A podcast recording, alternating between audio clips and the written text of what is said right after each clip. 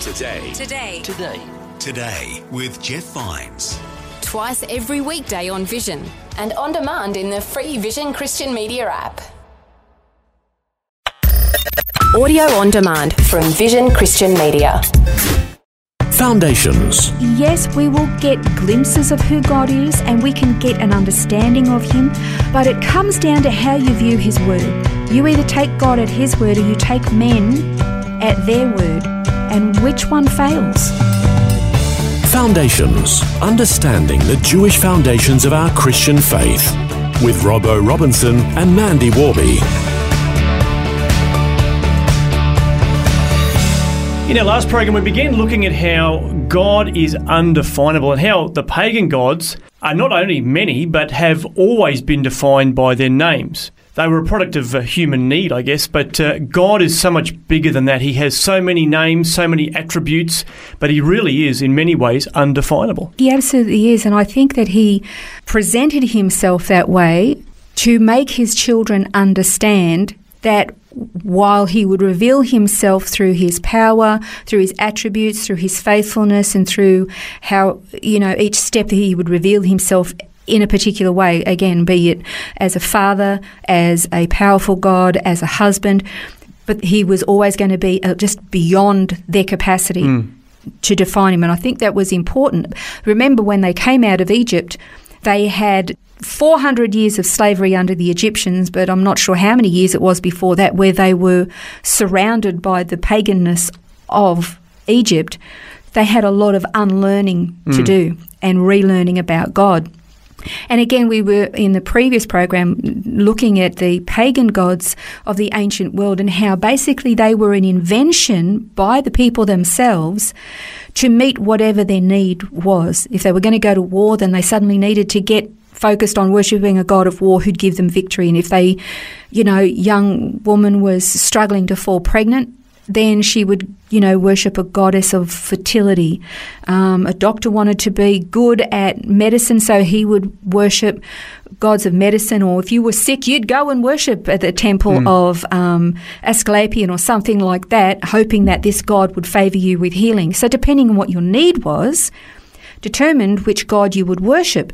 But what do you do if you are a Hebrew and God says, You come to me and me alone? There are no other gods, and I am the only God that there is.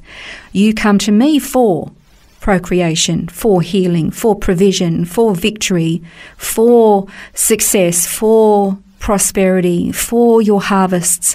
You have to come to me for everything. That's a fairly big God. Mm. Well, not even fairly big, that's a massive God.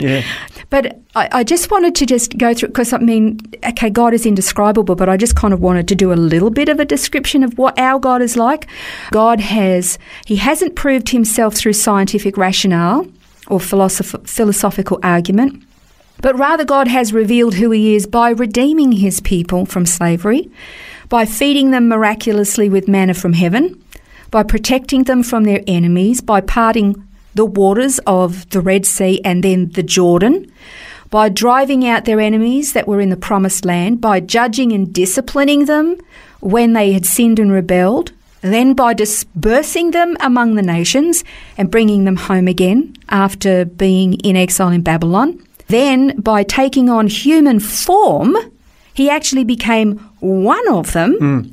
lived among them, and then died in their place to pay for their sin. Then he rose from the dead, crushing sin and death, finally once and for all, then ascended into heaven, sending his spirit then to reside in the hearts of all those who love and know him and put their faith and trust in him. He has then been leading, guiding, and directing his children for the past 2,000 years by his Spirit, sustaining and strengthening him, spreading his word right across the globe. And then his ancient people that were dispersed around the world a second time, he is now bringing back, just as he promised to re-establish them in their own land after 2,000 years, and is now removing the blindness from their eyes to prove that he is their Messiah. Systematically, that blindness. I mean, that is how amazing he is. Now, in all of those attributes, there there are a plethora of names that we have for him, and we might actually look at some of his names uh, in in future programs on foundations. But you can't define God by a philosophical argument. You just can't do it. That's why he described himself as I am that I am. And there's a, a beautiful verse in Revelation 4 8. And I, I would actually like you to read that if you wouldn't mind. Yeah, sure. Well, it says, uh, And the four living creatures, each one of them having six wings, are full of eyes around and within, and day and night they do not cease to say, Holy, holy, holy is the Lord God, the Almighty, who was, and who is, and who is to come. Now, again, that is a God you can't define because if you look at the, the pagan gods of the ancient world, they actually had time frames on their existence. They had beginnings and origins. They had parentage of this God came from the union of mm. that God and the other God and not our God. Yeah. We're talking about a God who was, who is, and who is to come, who's always been. It doesn't make sense to the Greek philosophical mindset that we have. Mm.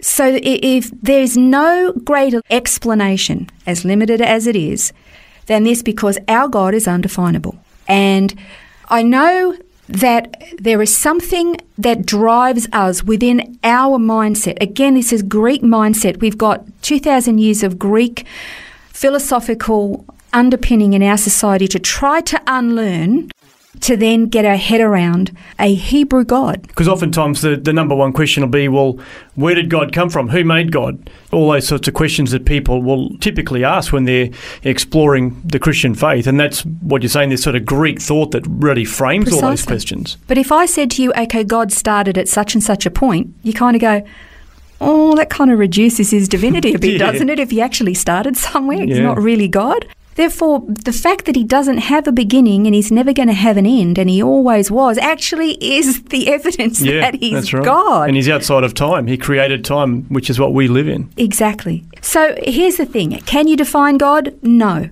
But can you know God? Yeah. But I've discovered that the more I learn about God, the more I realise I actually know nothing hmm. about God. And then when you do a study of what his names mean, there are so many names. When you look at those and you, it's like, you know, it's like a, um, a diamond. You look at the facets on a Yeah. diamond and together it makes something absolutely beautiful, but each particular facet is a different element to that diamond. Or the, the other, and again, you know, analogy is that if you've got three blind men and each one is touching a different part of an elephant, one's holding the trunk and say, "Well, what is a what is an elephant?" Well, it's like a long hose, and one of them is touching its tail and it says, "Well, actually, no, it's like a piece of string with hmm. fur on the end Yeah. of it," and the other one's touching the side of it. He says, "No, actually, an elephant's like a wall."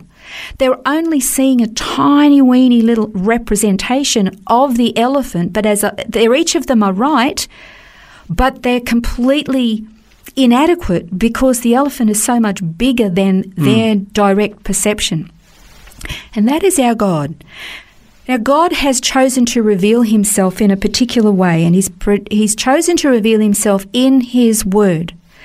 Now, if you don't have an understanding that his word is absolutely rock solid, sure, and true, reliable, and trustworthy, then when somebody comes along and says, No, God is not like that, he's like this, or God is a God of love, he would never judge. We've, we've talked about that as well. Well, guess what? No, he does judge. And when he does judge, he's right to judge. Mm. But God is a God who is only ever forgiving. Yeah, that's true, but there comes a time sometimes when mankind is beyond, and therefore God will condemn as well. God is a God of love, but He's also a God of hate. Because He loves so intensely, He also hates intensely, mm. The opposite of what He loves. Life is sacred, therefore, He hates murder and death. And so, therefore, yes, we will get glimpses of who God is and we can get an understanding of Him, but it comes down to how you view His Word. It comes down to the trustworthiness of His Word. You either take God at His Word or you take men at their word. And which one fails? You know, sometimes people say, Well, I read this book. Oh, okay, you read a book. But it was written by a man. Yes, it was written by a man, a failing, sinful man, hmm. a nice man he might be, but still a fallen, sinful man.